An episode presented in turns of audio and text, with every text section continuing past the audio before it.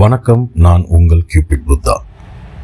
இந்த நம்மளுடைய பாட்காஸ்டில் எல்ஜிபிடி பற்றி தமிழ் கூறும் நல்லுலகத்துக்கு சொல்லணும் அப்படின்னு நினைக்கிறேன். இந்த கட்டுரை வந்து ஏறத்தாழ ரெண்டாயிரத்தி பதிமூணில் நான் சிங்கப்பூரில் இருக்கிறப்ப எழுதப்பட்ட ஒரு கட்டுரையை நான் வந்து உங்களுடன் பகிர்ந்துக்கிறேன். ஓரின சேர்க்கையாள நண்பர்கள் எனக்கு பல உண்டு. தமிழ் சமூகத்தில் இவர்களை பலருக்கு அறிமுகமில்லாத காரணத்தால் நான் இவர்களை அறிமுகப்படுத்துகிறேன். நண்பர் ஒன்று. இவர் இருபது வயதை ஒத்த அழகிய பெண். இவருடைய அழகு எந்த ஆணையும் திரும்பி பார்க்கச் செய்யும். எனவே இவருக்கு பல ஆண் நண்பர்கள் இருக்கிறார்கள். இவருக்கு பெண் நண்பர்களும் உண்டு. இவர் ஒரு இரு பால் விரும்பி. ஆனால் ஆண்களுடன் இவர் உடலுறவு கொள்வதை விட பெண்களுடன் உறவு கொள்வதையே விரும்புவார். இவருக்கு ஒரு ஆண் காதலரும் பல பெண் பால் உறவு கொள்ளும் பல நண்பர்களும் இருக்கிறார்கள். இவருடைய ஆண் காதலருக்கும் இவர் இரு பாலின உறவு கொள்பவர் என தெரியும். இவர் பெண்களிடம் பெண்ணைப் போலவும் ஆண்களிடம் ஆண் ஆண் ஆண்களிடம் பெண்ணைப் போலவும் உறவு கொள்பவர். நண்பர் இரண்டு. இவருக்கு வயது முப்பத்தி ஒன்பது இருக்கும். பெண். ஆனால் ஒரு ஆணைப் போல இருப்பவர். பாலியல் மாற்றம் செய்யாதவர்.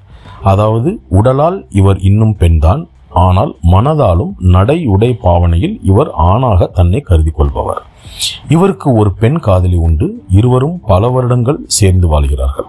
இவர் தனது பெண் காதலியிடம் தான் ஒரு ஆணாக நினைத்துக்கொண்டு உறவு கொள்பவர். இவரிடம் ஒரு நாள் பேசிக் கொண்டிருக்கும் பொழுது சீரியஸாகவே கேட்டேன் ஒரு ஆணாக என்னால் செய்ய முடியாததை நீ என்ன செய்துவிட முடியும்? என்று நான் அவரிடம் கேட்டேன். அதற்கு அவர் சொன்ன பதில் சத்யா இதை சொல்லால் சொல்ல முடியாது. அனுபவிக்க வேண்டும்.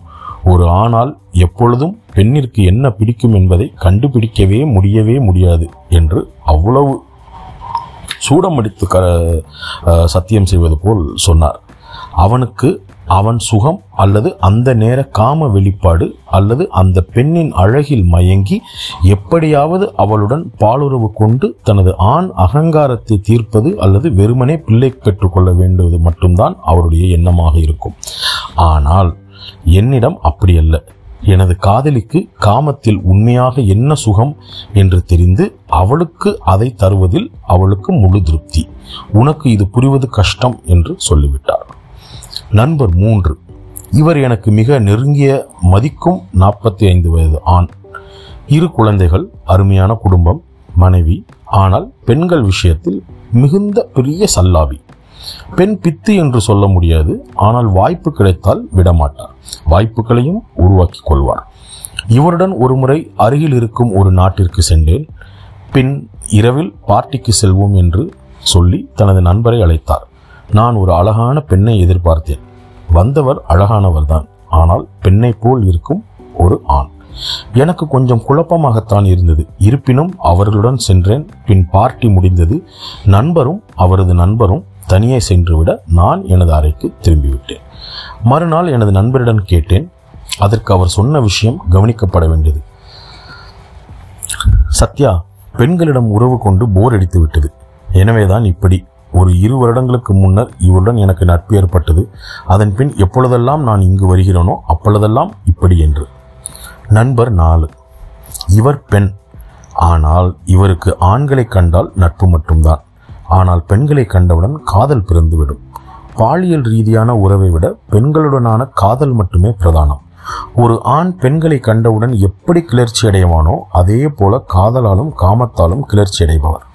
இவர்கள் அனைவரும் ஒவ்வொரு விதம் ஒவ்வொரு பாலியல் விருப்பம். ஆனால் இவர்கள் அனைவரிடமும் இருக்கும் ஒற்றுமை இவர்களில் ஒருவர் கூட தமக்கு பிடிக்காத அல்லது தம்மை பிடிக்காத மற்றொரு பாலினத்திடம் உறவோ தகாத செயலோ செய்தது கிடையாது. மற்றொரு ஒற்றுமை இவர்களுடன் செல்லும் நம்மை மிக பாதுகாப்பாக வைத்திருப்பது. தனது பாலியல் வக்கிரங்களுக்காகவோ அல்லது பாலியல் உறவுக்காகவோ எவரையும் வன்புணர்வு செய்வதில்லை. அவரவர்க்கான நியாயம் அவரவர்களுக்கு. இயற்கைக்கு மாறான என்ற ஒற்றை சொல்லுக்குள் இவர்களுடைய விருப்பங்களை தகாத உறவென்று சொல்லுவதும் அதற்கு தண்டனை வழங்குவதும் காட்டுமிராண்டி செயலன்றி வேறென்னவா? இன்றைய மானுட சமூகம் இயற்கைக்கு எதிராகத்தான் வீறு கொண்டு நிற்கிறது. அவற்றை யார் தண்டிப்பது? ஒரு சக மனிதரின் விருப்பத்திற்கு எதிராக வன்புணர்வு செய்பவர்கள்தான் மாட்டிக்கொண்ட வன்புணர்வு செய்பவர்கள் மாட்டிக்கொண்டால்தான் தண்டனை. ஆனால் இவர்கள் ஒத்த விருப்பத்துடன் சுய பிரஜையுடன் பூரண சம்மதத்துடனும் செய்தாலும் ஒரே பாலுணர்வு என்று சட்டம் தடுப்பது எங்கனம் இந்திய சட்டத்தின்படி பார்த்தால் ஒரு கணவனும் மனைவியும் அல்லது விருப்பத்துடன் இருப்பாளர் செய்யும் வாய்ப்புணர்தல் ஆசன வாய்ப்புணர்தல் இதையெல்லாம் கூட தண்டனைக்குரிய குற்றம் என்கிறார்கள்.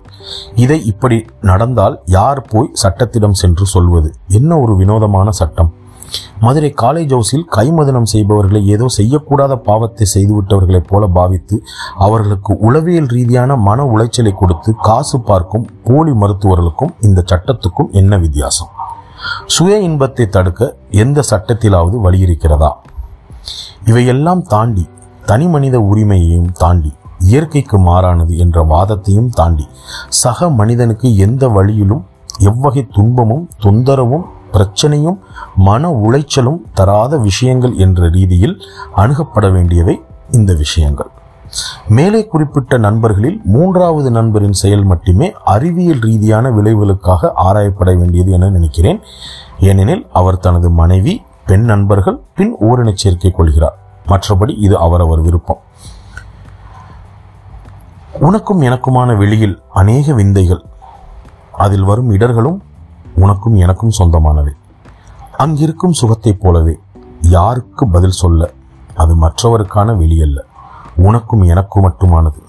கீழ் புக மேல் புக பின்புக முன்புக என்று எதில் புணர்வது என்பதை முன் முடிவு செய்து கொண்டு புணர காமமென்ன அரச கட்டளைக்கு அடிபணியும் அப்பாவி குற்றமா என்று இந்த கவிதையுடன் இந்த எல்ஜிபிடி பற்றிய எனது பாட்காஸ்டை நிறுத்திக் கொள்கிறேன் மீண்டும் இன்னொரு மற்றொரு ஒரு பாட்காஸ்டுடன் உங்களை மீண்டும் சந்திக்கும் வரை உங்களிடமிருந்து விடைபெறுவது சிப்பிட் புத்தா.